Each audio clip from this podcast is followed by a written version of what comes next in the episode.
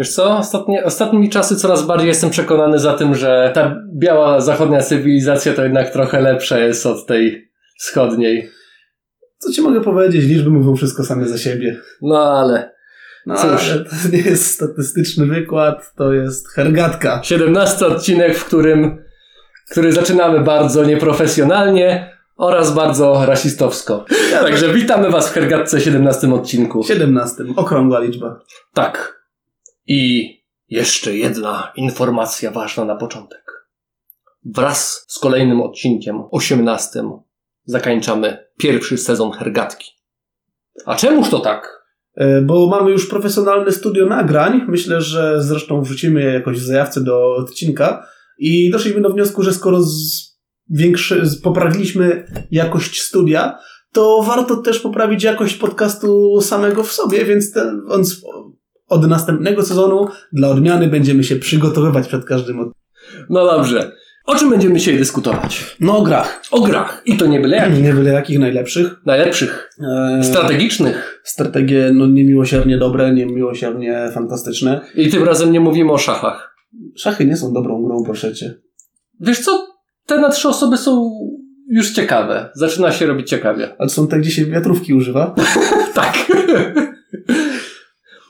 Nie, dzisiaj na tapetę weźmiemy nawet nie tyle konkretne gry, co właściwie konkretne gry konkretnego wydawcy.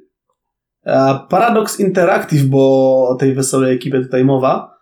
Mm, Z czego mogą być kojarzeni? No przede wszystkim, już powiedział Krzektulów chwilę wcześniej, ze swoich strategii, e, które może uporządkujmy chronologicznie. Ale chodzi ci o chronologicznie względem czasów, w jakich jest trwa rozgrywka, czy, Nie, e, cza, e, czy wychodzenia? Nie, nie, to tak, tak. Czasów, w których trwa rozgrywka, bo firma Paradox zrobiła serię strategii, które to odpowiadają konkretnym okresom historycznym i na nich się bardzo silnie bazują, na nich są osadzone. I co ja też widzę jako plus, pozwalają fenomenalnie modyfikować e, naszą wszystkim nam znaną historię. E, Zacznijmy od pierwszego. Co jest pierwsze? Pierwsze, za, poczekaj, e, pierwsza będzie Europka? Chyba nie. Nie. Nie, e, Crusader Knights. Crusader Kings? Kings, tak. Ale nie. Okej. E, mianowicie już niedługo, bo no w tym roku ma być premiera, ma mieć premierę e, nowa gra właśnie od Paradoxu, już zapowiedziana, już wiadomo co w niej będzie. Jeżeli pamięć nie zawodzi, to Emperor ma być jej tytułem i będzie opowiadać o czasach starożytnego Rzymu. O, 400 grywalnych frakcji. nice. Wszystkie oparte jakoś e, w historii, wiadomo, tam mogą być problemy, e, na przykład kto był dokładnym wodzem jakiegoś tam plemienia gdzieś tam, no takie rzeczy nie zawsze da się mm, oszacować. To nie będzie też tak jak w serii Civilizations, gdzie Indiami rządzi Gandhi, a Adolf Hitler rządzi Niemcami. Adolf Hitler nie rządzi Niemcami. Nie? Nie, Otto von Bismarck. W ogóle do niczego się nie nadają. tak mi się wydaje, że to był von Bismarck. Chyba tak. Ale zależy chyba też od części. Ale Gandhi, Gandhi jest zawsze. Gandhi jest zawsze, atomowy Gandhi jest, e, no jest takim już swoistym memem, bym powiedział. E, albo, na, albo nawet elementem subkultury graczy. Tak, Bo- ale to jeszcze jak zeszliśmy na. Ja zrzuciłem temat na Civkę, to y, o co chodzi z Gandhim? O co chodzi z Gandhim? A Błąd w grze, który. Cywka 2 z tego co pamiętam. To Chyba tak. I błąd w grze spowodował to, że Indie z rządzącym ich Gandhi, Gandhim, zamiast stać się jeszcze bardziej pokojowi, to pokojowość spadła tak nisko, że się przekręcił licznik i stał się ultra agresywny. Tak, bo to motyw nawet nie chodzi o agresję per se, bo jako nacja, no średnio tam agresywni są. Chodzi o konkretnie e, skłonność do używania broni atomowej, która to bazowo wartością dla Gandiego była wartość zero.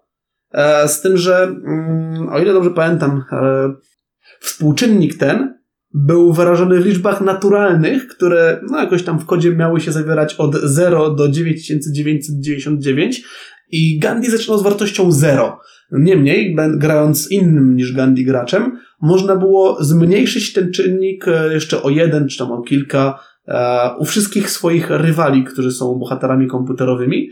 No i tak wyszło, że zmniejszony z zera wskakiwał na 999, więc zamiast mieć Gandiego, który już no, nawet bardziej niż na pewno bomby atomowej nie użyje, to bardziej niż na pewno ją użyje. I ciekawostką jest to, że nie wiem jak jest w Civce najnowszej, sz- szóstej części, to na pewno w piątce Gandhi również był dosyć... Tak, w piątce, w czwórce, w trójce, świetnie mi, że w szóstce też, dlatego że żart, ten błąd był tak śmieszny, że twórcy go celowo umieszczają. Już teraz chyba nawet nie modyfikuje, nie jest modyfikowalna e, ta chęć użycia broni atomowej, a po prostu z marszu. Mahatma Gandhi oznacza atomowy holokaust. Brzmi to zabawnie. Brzmi to zabawnie. Ale chyba nie chciałbym być jego przeciwnikiem w prawdziwym życiu. Ale wracając do paradoksu. Tak, wracając do paradoksu, zaczynają od tego imperatora, no ale jako, że gra nie wyszła, co tu dużo mówić, no będziemy się na tym rozwodzić, jak gra wyjdzie, jak w nią zagramy, jak już będą, będzie na promocjach. A, kolejna część gry to Crusader Kings, w tym momencie najbardziej aktualna część to dwójka. Kiedyś tam sobie było Crusader Kings, e, teraz jest dwójeczka. Ta gra bazowo zaczyna się jakoś, mm, świta mi, że w X wieku um, i trwa do bitwy pod Warną, czyli 10 listopada 1444 roku. I co warto o tej grze pamiętać, nie gra się tam tyle państwem, co rodem. I nie jest takim dużym problemem. Mówię to tylko jako osoba, która ma grę raz zainstalowaną, raz zagrałem, ale no, przez bardzo wysoki poziom trudności wejścia jeszcze się nie ograłem. Czekam raczej na, na troszkę no, lepsze czasy, jeżeli chodzi o możliwość grania i chęci grania w taki tytuł. E, gra się tam rodem, więc o ile oczywiście można podbić cały grywalny świat, bo nie jest cały świat dostępny, e, tak można się bawić o ile o wiele większe, ciekawsze powiedziałbym, zawiło, zawiłowanie. Tak na przykład można spróbować otruć swojego syna, żeby unieważnić swój ślub z własną teściową, e, po to, żeby druga córka wyszła za papieża i miała z nim dziecko, które będzie naszym następcą tronu. Um, powiedzmy, bardzo skomplikowane, rodowe, dynastyczne e, akcje są możliwe. I no to jest klucz tej gry. Nie tylko podbój, ale właśnie polityka I rodowa. Snucie intryg. Snucie intryg, e, właśnie wszystko na poziomie rodu. I teraz tak, co do tego, że gra się. Jeszcze jest jedno DLC, teraz mi się przypomniało. Old Gods się nazywa i jak czytałem, jest najczęściej polecanym. E, zresztą o DLC-kach zaraz mhm. można o paradoksie powiedzieć. Jest najczęściej polecanym z tej prostej racji, że przedłuża możliwość gry. To znaczy, gry te paradoksowe zwykle są osadzone w konkretnych ramach czasowych. Można grać najwcześniej od danej daty, najpóźniej do danej daty. E, I dodatek Old Gods pozwala przy, zacząć o wiele wcześniej, bo świta mi, że już w VIII wieku, VIII albo VII, nie chcę kłamać, no gdzieś tak, i pozwala grać już nie tylko takimi, nazwijmy to, religiami bardzo powszechnymi e, w Europie, czyli no, wszelkimi wariacjami na temat chrześcijaństwa, ale dopuszcza także e, ruchy pogańskie, czyli nie tylko na przykład Słowian, nie tylko, dajmy na to wierzenie wikińskie, ale odgrzewane są nawet stare helleńskie kotlety hmm. i nie ma większego problemu, żeby no, stać się wyznawcą Zeusa, e, poślubić homoseksualnego konia i mieć problem z potomkiem Rodumiera. Zdarza się. tak było w średniowieczu. Kolejna z, z, cyklu gier paradoksowych jest bodajże Europka. Tak? Europka Universalis, tak? W tym momencie część, w tym momencie jest to część czwarta i nie zanosi się, żeby miała być kolejna. Bo z tego co kojarzę, one są chyba dosyć mocno grane na komputerach. Tak, znaczy to, że są grane to jest jedno, ale ważniejsze jest to, że one są dalej wspierane przez wydawcę. Mhm. Cały czas jakieś DLC-ki wychodzą. Jakieś aktualizacje większe, mniejsze. Dokładnie tak, dokładnie no. tak. No i Europka jest to tą grą, o której chyba mogę najwięcej powiedzieć, bo w nią, no może to nie jest jakoś nie wiadomo jak dużo, ale jakieś 250 godzin mniej więcej e, w tą grę grałem. Po około 40 godzinach zrozumiałem zasady. To jest właśnie taki mały problem z graniem Paradoxu, że ma bardzo wysoki próg wejścia. Jeżeli chce się samemu je badać, to jest Schodzi horrendalnie, długo. horrendalnie no. trudno. To nawet mm, zahacza, myślę, o niemożliwość. Z tej prostej racji, że tutoriale uczą postaw, jak zacząć i jak ruszać się jednostkami, czyli no bardzo niewiele, bo gra oferuje nam super dużo możliwości, z tym, że na przykład już w przeciwieństwie do mm, poprzedniej części, do Crusader Kings, praktycznie nie, skłania, nie skupia się ona na dynastii. Owszem, musimy dbać o to, żeby mieć potomka, jeżeli gramy monarchią dziedziczną, żeby mieć potomka, głupio, żeby nam nagle ktoś umarł, wtedy Rada Regencyjna przyjmuje władzę, dopóki albo ktoś nie zostanie wybrany, albo nie skończy się wojna o, o koronę, bo rzeczywiście dopuszczalne są wojny o korony, albo też e, To jest na przykład bardzo fajne, bardzo miło wspominam grę Zakonem Krzyżackim, który po śmierci władcy miał obieranego następcę przez głosowanie. Wiadomo, wiązało się to z jakimś tam spadkiem stabilności państwa, ale można było na przykład wybrać, dajmy na to, e, szlachta, szlachcica, jakiegoś magnata, przedstawiciela nacji sąsiadującej i tym samym poprawić relacje z tą nacją, ewentualnie może jakiegoś bardzo bogatego kupca wybrać, e, wtedy jedna z kast kupcy bardziej nas lubili, wiadomo, jakimś tam kosztem. No, było bardzo, bardzo dużo mechanik, e, nawet nie chcę wchodzić w szczegóły, natomiast no, gigantyczna w swoim ogromie gra, pozwalająca na strasznie, strasznie dużo. Jeszcze o niej mam masę ciekawostek, ale to może za chwilę do tego dojdziemy, mm -hmm. bo czemu e, kolejna w serii jest... Hearts of Fire, nie, Victoria. Nie, Victoria, Victoria jest następna, tak. E, Trzeci, trzy części są Wiktorii? Mi się wydaje, że dwójeczka jest. Dwójeczka. Może i trójka. Ciężko mi powiedzieć. O tej grze wiem najmniej, poza tym, że cieszę się... Nie, teraz jest e, dwójka, i kiedy ostatnio Paradox zapowiedział, że mają duże ogłoszenie, dużo ludzi miało nadzieję, że będzie trójka. Mm, dwójka, no, no jest sobie grą, nie uchodzi za najlepszą, takie mam wrażenie. Ale też chyba te klimaty, w sensie ten przedział czasowy, w których Czy jest ja to... wiem, czy wojny napoleońskie to jest coś nieciekawego? Czy ja wiem, czy pierwsza wojna światowa jest czymś nieciekawym? Nie, nie zgodzę się. Bo gra rzeczywiście, ona ma swoją, swoje linie te czasowe od, jeżeli pamięć mnie nie zawodzi, 800, 1821 roku do 1000, e, chyba 934 mhm. albo 36.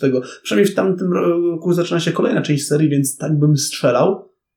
No pewności nie mam, ale no jako, że nie, nie jest to gra jakoś Byłoby zabawne, gdyby można było przynosić sobie tak jakby to było bardzo ciekawe, aczkolwiek te gry mm, między sobą różnią się mechanikami na tyle, że boję się, że... Ale wiesz, na przykład układ świata polityczny w danym momencie, nie? Tak, e, tak. No to byłoby, to byłoby całkiem ciekawe, ale z drugiej strony powiedzmy już Crusader Kings da się zakończyć mając e, World Conquest. Wiadomo, mhm. to nie jest cały świat, to jest tylko Europa, fragment, Euro, fragment Azji, fragment Afryki, no ale zaczynasz sobie Europę uniwersalizując tak wiele. I owszem, pojawi się reformacja, pojawią się pewnie jakieś ruchy wyzwoleńcze, na pewno coś by umożliwiło a, zaciekawienie gracza urozmaiceniem rozgrywki. Choć na przykład ja nie lubię, ja to, ja to lubię tak, jak już mam podbite, to niech sobie będzie podbite, niech mi się tam buntownicy nie odzywają, czy co. E, tak, ale kończy się nam Wiktoria, rok 36 przychodzi, no wszyscy wiemy, co w 36 roku było. E, w, w, w trzeciej Rzeszy już od trzech lat władzę dzierży pewien e, ambicjonalny malarz. W, w Rosji Radzieckiej już jakiś czas władzę dzierży pewien ambicjonalny Gruzin. No a w Polsce też ktoś tam sobie władzę ma, pan, pan Mościcki? Ignacy Mościcki, wydaje mi się, był wtedy prezydentem Polski. A więc jakoś tak sobie to funkcjonowało. Na pewno marszałek Piłsudski już nie A nie było tam Narutowicza? No nie, w tym, w tym roku już nie. No i samo Hearts of Iron, druga wojna światowa. Mm, gra ma, jest takie mam wrażenie, po około 100 godzinach gry, e, dość niski stopień regrywalności. To znaczy, mechanika jest przynajmniej względem Europy bardzo uproszczona i gra jakby dąży do tego, żeby ta wojna wybuchła i żeby zaangażował się w nią no, prawie że cały świat. Jakoś takie mam wrażenie Ameryka Południowa jest takim troszeczkę bastenem pokoju, chyba że gracz tam gra to, to niekoniecznie. Mm, natomiast jest taki problem, w moim odczuciu problem, że na przykład grając z Niemcami, czy właściwie trzecią Rzeszą, praktycznie zawsze pierwsze, co robimy, czy jedno z pierwszych, co robimy, to albo rozbudowa gospodarki, albo remilitaryzacja na Dreni. Zremilitaryzujemy na Drenie, kolejny krok to jest Anschluss Austrii. Jeżeli gramy przeciwko Niemcom, dajmy na to Austrią, no to jest duży problem, bo okay, jako gracz możemy się na to nie zgodzić, wtedy wybucha wojna, silnie zmilitaryzowaną trzecią Rzeszą, a my tak trochę niezbyt. Oczywiście możemy się pokusić o granie na cele niehistoryczne, co oznacza, jakby twórcy zadbali o to, żeby każdy kraj, e, każde państwo, które takie, takie coś posiada, rozwijało swoje doktryny w sposób spójny historycznie. E, czyli właśnie, jak mówię, Trzecia Rzesza zacznie od remilitaryzacji i Anschlussu, po czym będzie dążyła do wejścia w kraj sudecki, Polska wtedy dostaje, co dostała Polska? Za Olzie. Za Olzie. E, no i tak sobie to trwa. E, Polska, nie pamiętam jakie ma cele historyczne, zwykle jakieś tam, mm, no, rozwój, rozwój, dochodzi do rozbudowy tego centralnego okręgu przemysłowego i koniec końców nic to nie daje. E, Związek Radziecki zaczyna od Wielkiej Czystki, no takie wydarzenia, które z historii znamy. Mm, No problem się tutaj rodzi, że ile, ileż można grać tymi Niemcami robiąc to samo. Oczywiście nie jest tak, że trzeba, tylko to się po prostu opłaca. E, więc Jest najprościej. nawet nie najprościej, bo przykładowo no bez tej remilitaryzacji na Dreni nie będziesz mógł kombinować e, z Czechosłowacją. Mhm. I na przykład masz tam gdzieś dalej opcję, na przykład e, kiedy zajmiesz już Czechosłowację, właściwie Czechy i stworzysz marionetkę Słowację, możesz od Polski zażądać e, Gdańsk, Gdańsk albo wojna, no i wtedy Polska może odpowiedzieć, że okej, damy wam Gdańsk, ale dajcie nam spokój. Albo gracz polski może powiedzieć, a wcale tak nie będzie. No i co się dzieje? No wojna się dzieje. No. Ale już tutaj jest jakaś tam opcja, nazwijmy to manewrowości. E, można zaproponować Polsce Gdańsk za Słowację. Hmm. Tracimy marionetkę, ale dostajemy Gdańsk. No i się dzieje. E, No, to jakieś tam opcje są. Oczywiście one nie są, e, nie narzucają na, gracza, na graczu konkretnych wyborów, bo przykładowo można od razu zacząć próbować reformować e, Niemcy demokratycznie i to się da zrobić, ale po co? No. A po Hearts of Iron co mamy? E, No mamy Stellaris. E, Co jest ciekawe, ominięto całkowicie zimną wojnę i ominięto, o ile czasy współczesne się nie dziwię, że są ominięte, no bo one się cały czas dzieją, więc o czym tu grę robić? O tyle zimna wojna, mm, no z jakiegoś powodu też jest przemilczana. Wiesz co, pewnie dlatego, że niby były jakieś tam wojny dookoła, czasy ataku na e, ten, na Wietnam Mhm. i tamte, tamte rejony, mocna agresja ze strony Stanów Mhm. za takim cie, ciemnym olejem, ale tak na dobrą sprawę nie ma jakiegoś takiego dużego konfliktu w tym czasie. Tak, ale czemu by nie zrobić gry, która taki konflikt nam da? Hmm. Też Bo opcja. samo Hearts of Iron, e, no kiedyś się pokusiłem e, jako, nie pamiętam już czy jako Stany Zjednoczone, czy jako Rzesza Niemiecka, chyba jako Stany Zjednoczone e, opracowałem broń atomową, o tak, jako Stany na pewno, a bo no, jeszcze na starszym patchu grałem troszeczkę więcej z niego rozumiałem, zrobiłem bardzo, ale to bardzo dużo no, reaktorów nuklearnych i każde większe miasto, jakie tylko mi przyszło do głowy, niukowałem. Hmm. Rzym, Madryt, Berlin, co tam. Także to sobie szło, więc myślę, że gdyby się twórcy pokusili, tym bardziej, że Hearts of Iron kończy się bodaj w 53. No Na pewno, na to, pewno po 50. Czyli po To- taki początek. e, ale sam. to wychodzi na to, że strasznie krótko trwają te potyczki. Tak, z tym, że mm, na przykład w Europce Universalis, która trwa no, prawie 400 lat, daty się liczą po dniu. 1 Mhm. grudnia, 2 grudnia, 3 grudnia i tak dalej. Hearts of Iron leci po godzinie. Wystawienie oddziałów w Europce Universalis może powiedzmy trwać, no niech będzie 60 dni. Zależy od wielu czynników, ale powiedzmy 60 dni. Eee, zrobienie tego samego w Hearts of Iron to jest 14 dni. Okej. Więc e, mimo wszystko daje to, to radę, plus transport jest znacznie szybszy. No wiadomo, ciężarówki, samoloty, coś tam. Dokładnie, dokładnie. E, No i tak sobie to trwa, tak sobie to leci. No i doleciało do kosmosu. I doleciało do I kosmosu. mamy Stellaris. y, Gra, w której, w którą ja chyba grałem najwięcej ze wszystkich gier Paradoxu. Y, Aktualnie jestem w trakcie, e, tak jakby, ładnie to powiedzieć, zwiedzania zaka, zakamarków wszechświata w tej grze. Kim grasz? E, własno, w Stellaris gra się własną rasą. Można utworzyć sobie na podstawie jakiegoś tam danego gatunku. E, czyli mamy humanoidów, ssaki, gady, reptiliania, to gady, e, fungoidy, czyli grzyby, które są myślące, e, armia maszyn. Także jest powiedzmy jako podstawa kilka różnych rodzajów. No i tam powiedzmy dodatkowo wybieramy, czy nasza tak jakby nacja ma być bardziej w stronę jakiegoś tam danego punktu rozwojowego. Czyli na przykład albo będzie bardziej agresywna, postawa agresywna, postawa raczej pokojowa, ewentualnie czy bardziej będzie chciała iść w handlowanie, czy badania. E, No i tam powiedzmy jest takie całe drzewko, w którym wybieramy jakieś te specjalne cechy. Ewentualnie możemy zrobić sobie rasę e, istot, które mają wspólną świadomość. Czyli na przykład e, ro, na przykład rój albo roboty, które są sterowane odgórnie. Ma to swoje zalety, ale ma też wady.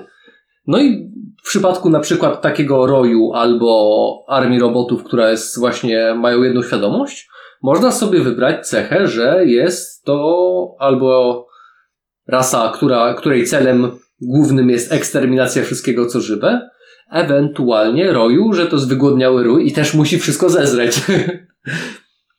no. Ja gram sobie rojem, ale nie wygłodniałem, tylko takim nastawionym bardziej na technologię. Mm, mm. Czyli rój, który koniec końców stanie się robotami. Nie do końca. Bardziej, że rój, który potrafi koegzystować z innymi nacjami. Coś w tym stylu. Rozumiem. A, No i powiedzmy, czas gry zaczyna się bodajże 2300 rok i trwa do 2500. to nie tak długo. Nie tak długo. Eee, Zwłaszcza, że kojarzę, że przelot, y, no kiedyś tam oglądałem grę, przelot przez ćwierć galaktyki dwa lata zajmuje, jakoś tak. Czyli dużo czasu na Dużo czasu. No, zwłaszcza jeżeli nie ma się wybadanych jakichś tam napędów. napędów nadświetlnych, jeżeli nie ma się w swojej części galaktyki odpowiednio, odpowiednich tych dziur czasoprzestrzennych, dzięki którym można skakać po punktach w galaktyce, to jest ciężko.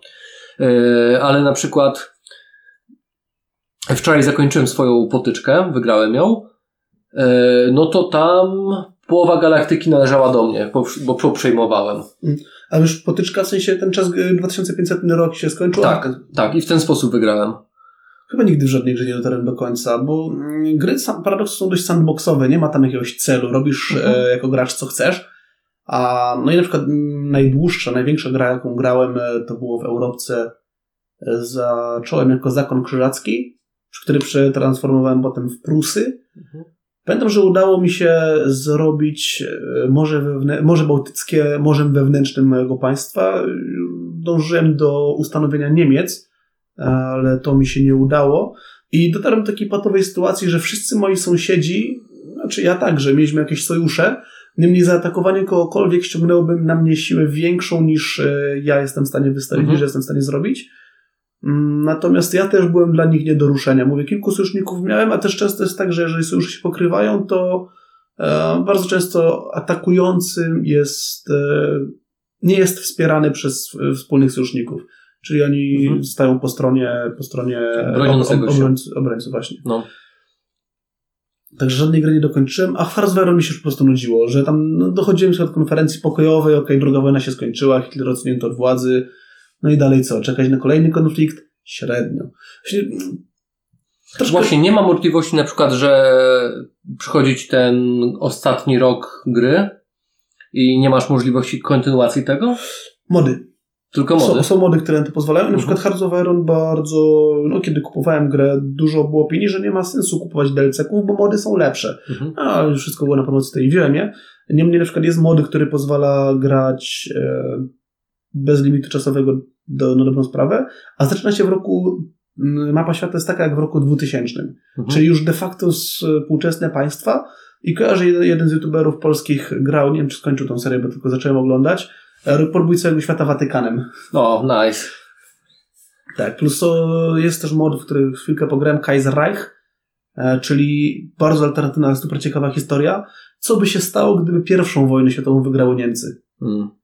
E, Polska powiedzmy odzyskała niepodległość, jest niezależna od Niemiec, stwo- państwo, królestwo polskie stworzone na ziemiach odebranych zaborowi rosyjskiemu, ale na przykład w Rosji Lenin nie dobrał się do władzy, E, w zasadzie rewolucja była, rodzina carska przepadła, no ale jakieś tam inne siły, tak jakby biali wygrali. Mhm. E, I można by rzeczywiście próbować iść w stronę komunizmu, ale można próbować odrestaurować carat, wybierając jakiegoś tam admirała na głowę. Francja i Anglia stały się komunami, e, grupami syndykalistów. Rodzina królewska brytyjska z, z królem Grzegorzem albo Jerzym, teraz już nie pamiętam, uciekli do Kanady. Dominium Kanady to jest de facto Mhm. spadkobierca Wielkiej Brytanii, która tylko czeka, aż będzie mogła odbić sobie swoje wyspy. E, No i tak dalej, i tak dalej. Jakby ostat, ostatnią ostoją demokracji są tam Stany Zjednoczone. E, Bo jako tako powiedzmy faszyzmu chyba nie ma, przynajmniej nie takiego, jak, e, jaki rzeczywiście spotkaliśmy e, w historii. Natomiast no, świat też stoi znowu nad takim, że mimo, mimo, że wojna skończyła się inaczej, to jest tak dużo punktów zapalnych, że ta druga wojna tak czy siak musi nastąpić. No. no bo jeżeli Niemcy wygrali pierwszą wojnę, no to Bismarck, Nie Bismarck. nie Bismarck? Nie, nie, nie. e, Ksią... e, Przepraszam, ca... Gdzie? Car. To był Kaiser Wilhelm II. Hmm. który swoją drogą przecież zmarł w 41, jak mnie pamięć nie myli. To był ten, co go zastrzelili? Nie, z, Nie. ze starości umarł. Bo właśnie jakiegoś tam księcia i od tego się zaczęła pierwsza, wojna. Pierwsza No. wojna, arcyksiąże Franciszek Józef. Mhm. Nie, co ja mówię, ale, a, Franciszek Józef to jest przecież ten miły pan z wody mineralnej. E, patrz ty się. Na pewno znajdziemy taką postać, bo jestem pewien, że Franciszek Ferdynand. Aha. tak jest. e, oczywiście, to był on. Arcyksiąże Franciszek Ferdynand Habsburski, Lotaryński d'Este. Ale był bratankiem cesarza Franciszka Józefa I, z którym mi się na początku pomylił. Z panem z wody mineralnej. Zmienił, tak, właśnie z tym. W sumie Mm. podobny. No, troszeczkę, ale to nie jest e, bezpośrednia rodzina, tylko jeszcze co jest ciekawe, Franciszek Ferdynand był bardzo wielkim zwolennikiem pokoju. Jakby powiedzmy, że na wojnę już się zanosiło od jakiegoś czasu, bo to nie jest tak, że robisz boom i beczka prochu wybucha, tylko najpierw tą, tą beczkę prochu trzeba mieć i ona była. I trzeba było ją najpierw To najpierw podpalić, rzeczywiście, jeżeli chodzi o beczki prochu, to zawsze są niezawodne bał, bał, bałkany. Ojoj, Nie ma. skończyło się. Skończyła się hergatka na dzisiaj. Em, no, ale tak, e, o to, to właśnie o, o tym jest ten Kaiserreich, e, pierwsza wojna. Natomiast jeszcze co, o czym można powiedzieć przy okazji rozmawiania o paradoksie. Em, O paradoksie DLC. E, Paradox DLC, właśnie. No jest to jedna z tych firm, których polityka sprzedażowa opiera się na tym, że wydają grę, która jest gigantyczna. Nie powiedziałbym, że jest niekompletna, natomiast jest jeszcze bardzo dużo przestrzeni, które, w, No. które można by rozwijać. No i właśnie na przykładzie Europki, tak co jakiś czas, przynajmniej, przynajmniej jedno do roku, myślę, że nawet więcej, DLC-ków wychodzi i tak jakieś DLC nam pozwoli na przykład mm, zwiększyć swoje możliwości jako państwa podległego na początku gry. Przykładowo Holandia, e, jako ksiąstewko e, w Europie Universalis, zaczyna jako mm, państwo podległe uni, w Unii Personalnej e, Burgundii. Ale to zacząłem. Jako państwo podległe Burgundii. No i jak chcemy sobie uzyskać niepodległość, żeby móc no, prowadzić politykę, wypowiadać wojny czy cokolwiek, no to mamy dwa wyjścia, nie mając DLC. Y, Czekamy, aż y, umrze władca, za sprawą którego jest ta więź y, personalna i będzie wojna. Albo, o, to jest jedyne wyjście.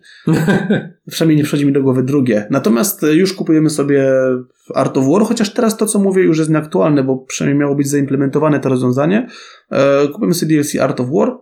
No i tam już jest opcja poproś jakieś państwo o wspieranie niepodległości. I prosimy Francję, która zwykle ma Mhm. na pieńku z Burgundią. I jako, że Francja jest duża, my sobie poradzimy, wytrzymamy przez chwilę.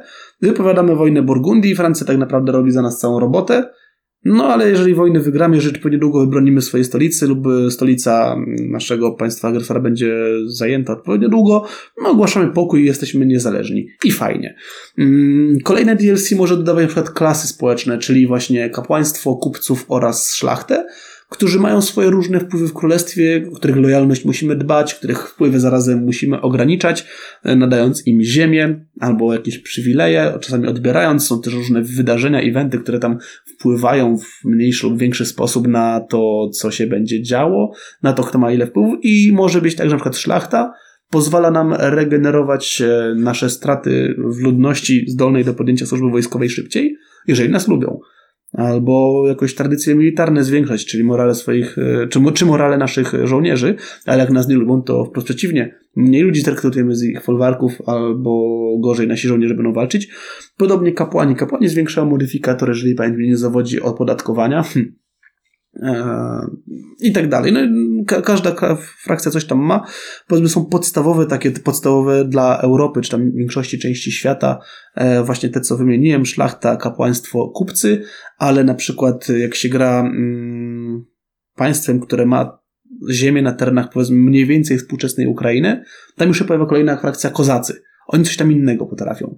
E, Kiedy gra się w Indiach albo w jakimś chińskim kraju, tam są kasty tamtym rejonom e, dane. Nigdy nie grałem tam, więc nie wiem, więc nie chcę kłamać. Natomiast e, no dużo takie DLC nam dodaje, bardzo komplikuje grę. Inne DLC pozwala na sensowniejszy podbój Ameryk. Inne DLC pozwala na stworzenie całkowicie generycznego świata, własnej frakcji i tak dalej, i tak. No, multum rzeczy, nie zawsze potrzebnych, No ale są. Plus e, są też DLC-ki, takie no powiedziałbym zbyt- Kosmetyczne. kosmetyczne, ładniejsze jednostki, albo muzyka sabatonu w tle, a, albo coś tam, coś tam. No i tam powiedzmy one są też odpowiednio tańsze, bo powiedzmy, że samo DLC wydaje mi się, że może kosztować nawet tyle, co podstawka, często mniej. Powiem więcej, e, Znaczy nie, no wydaje mi się, że te w cudzysłowie duże dodatki, bo nazwijmy je dodatkami, Mhm. a nie DLC, bo ja to właśnie lubię w ten sposób rozgraniczać. Jeżeli mamy coś, co daje jeszcze dodatkowy content gry, czyli na przykład, yy, nie wiem, nowe frakcje, kilka nowych frakcji plus rozwój mechanik tych grywalnych, no to to nazwijmy dodatkiem. A jeżeli to jest coś takiego kosmetycznego lub jakieś takie po prostu, że wiesz, nie ma znaczenia na rozgrywkę, to nazwijmy to DLC-kiem. możemy się tego trzymać. No DLC to jest nazwa, której używa Paradox, więc No. no, więc no jakby nie, też nie... Znaczy no wszystko, download, Downloadable. downloadable content. Mhm. Tak, tak, tak. Mm. No. No. Coś jeszcze chciałem powiedzieć, patrz, się... Że, że, że Crusader Kings, e, A. żeby kupić wszystkie dodatki, trzeba wydać kilka nie, tysięcy nie, nie dolarów? Wiem, czy Crusader Kings na pewno Europka. y, Crusader ma chyba więcej. Może, na pewno jest ponad 1000 złotych. No. Ale na przykład zdarzyło mi się Crusadera dostałem za darmo, od, na Steamie była promocja 100%. Bo paradoksowi tak się to opłaca, bo ludzie i tak kupią DLC-ki, żeby mieć jakby pełniejszą e, rozgrywkę. Tak mi się wydaje, zresztą też no, czekam, aż jakieś promocje Mhm. będą. Ale jeszcze przy okazji Europki to mi się bardzo ciekawa anegdota przypomniała, bardzo ją lubię. E, Mamy teraz do czynienia z czwartą częścią serii i kiedy ja to zacząłem grać, była to no, największa strategia, w jaką grałem. Dużo czasu potrzebowałem, żeby ją grać, zwłaszcza, że e, przynajmniej na początku nie chciałem korzystać z pomocy YouTube'a. E, powiedzmy, po czasie dojrzałem i stwierdziłem, że nie, nie ma co. Szkoda marnować czasu. Dokładnie. E, niemniej, no, po- inna największa gra, jaką grałem wcześniej, to była Civka. Mm, Często gra, ludzie porównują te gry, myślę, że nie ma to sensu, bo są to inne gry. Choćby Całkowicie dlatego, że inne. Europka, czy zresztą dowolna gra Paradoksu, nie jest grą turową. e, W przeciwieństwie do cywilizacji, więc choćby to już samo determinuje, jak nam się rozgrywki unosić będą. E, No, ale to powiedzmy do tego nat- naturalnie porównałem przez rozmiar gry, no i tutaj no, Europka zdominowała rynek moich odczuć. Była nieporównywalnie większa, ale doczytałem gdzieś, że jak czwórka wyszła, to fani trójki narzekali, że czwórka to strasznie łatwa jest. Ale co lepsze, jak wyszła trójka, to fani dwójki narzekali, że ta trójka to jakaś taka strasznie łatwa jest. Ale co więcej, jak wyszła dwójka, to fani jedynki narzekali, że ta dwójka to jakaś taka strasznie łatwa jest. No i tak sobie człowiek myśli, co takiego było w tej jedynce, jak ona musiała być trudna, skomplikowana i, i pogmatwana, skoro fani każdej kolejnej gry uważali każdą kolejną grę za łatwiejszą, to co musiało być w tamtej? No. Nie wiem, ale kiedy wyszła jedynka, to fani planszówki narzekali, że jest strasznie łatwa. Co to cholery było w tej planszówce? Sprzedawali ci lepę, jak tylko otwierałeś pudełko. No niestety ciężko, ciężko ją dostać. E, No gra została wycofana w latach 90. ze sprzedaży tam e, gdzieś może ktoś jeszcze ma jakieś archiwalne dinozauryczne kopie, które mają już po 30 lat. Gry planszowej Europa Universalis. Tak, Okej. tak. E, W sensie, Pierwsze słyszę, ale okej. no gra jest stara, wyszło jej nie jakoś dużo, natomiast państw grywalnych było tam z tego co doczytałem 6. No jak się grało, to się grało przez kilka tygodni. Trzeba było mieć po prostu duży stół, którego nikt nie ruszał w międzyczasie, No. bo na jedno posiedzenie gra to to nie była. Um, no niestety nie udało mi się nigdy spotkać kogoś, kto ma tą edycję, żeby spróbować chociaż zagrać, żeby chociaż zrozumieć, e, co mogło być tam problemem, e, albo jak wyglądały mechaniki. Gdzieś mi się obiło o uszy, jakoby Paradox mógł chcieć e, kiedyś wydawać znowu planszówkę. Przypuszczam, że byłaby to całkowicie nowa gra, a nie reedycja tamtej. E, No, żeby chociażby współczesnemu graczowi, który, no myślę, jednak e, nie będzie zainteresowany ślęczeniem przez kilka tygodni nad, nad jedną partią. O, E- jeżeli wiesz, nie, miesz- nie graj było. Wiesz, w sytuacji, kiedy grałbyś z kimś innym niż współlokator, no to trochę ciężko. No, Bo bardzo, wyobrażam bardzo sobie ciężko. sytuację, w której mieszkasz na przykład tak jak ja na Kujawskiej dawno temu, Mhm. E, że jest nas pięciu chłopa i każdy, i wszyscy naraz gramy wieczorami w tą grę. To wtedy to miałoby sens. No tak, tak, ale jak już byś chciał na przykład choćby z sąsiadem naprzeciwko, który no, gdzieś tam też swoje życie ma, Mhm. no i nie zawsze będzie mógł przyjść, to już się to bardzo wydłuża. Tak, Mm, Ale co jest jeszcze ciekawe, takie propos paradoksu, pamiętasz jak rozmawialiśmy o Warzone? tak. Yy, No paradoks Drugi albo trzeci odcinek. Trzeci. trzeci mi się wydaje. Aż teraz już zapomniałem, jak się nazywa firma, która wydała pierwsze kroniki mutantów, czyli to, co było Mhm. bazą dla Warzona. Natomiast Paradox Interactive jest bardzo dalekim prawnukiem, powiedziałbym, tamtej firmy. E, wskutek różnych rozłamów, roz, no, zmiany, zmiany rynku docelowego i tak dalej. Y, Gdzieś tak ten Paradox Interactive wyewoluował, e, a właśnie War, kroniki mutantów są takim, powiedzmy, przodkiem. Kto wie, może ktoś tam jeszcze pracuje teraz w Paradoxie, kto kiedyś, kiedyś dawno temu pracował nad, e, no, nad kronikami mutantów. Chciałem znaleźć jakiś zamiennik, żeby nie było błędu stylistycznego, ale wydaje mi się, że ciężko nazwę własną jakoś z, zamienić. Tę grę. W tej, tej, grę. tej, grze, tej grze to uniwersum, to uniwersum, to uniwersum. No dobrze. Się rozgadaliśmy. Dokładnie. Miało być 20 minut, a wyszło dwa razy dłużej. Całe E, szczęście, że jest jeszcze postprodukcja. Dokładnie. A poza tym... y, Trzeba coś polecić na sam koniec. Ja polecę zapoznać się z dzisiejszą hergatką, y, a dokładniej tym, co tutaj sobie żłopiemy, pijemy i polewamy. E, Yerba mate. Dokładnie. Zrobiłem zakupy ostatnio i cieszę się, że to zrobiłem, bo dawno nie piłem. Dawno nic nie jadłem. I teraz mogę przynajmniej sobie to wyjeść z kubełka.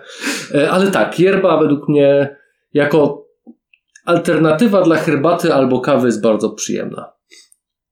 Zwłaszcza, że miałem długą przerwę, bo w sumie ze 3-4 lata? 3 lata chyba nie piłem yerbki. No. Już nie wiedziałem, jak to błotko smakuje. Jak siano i pety.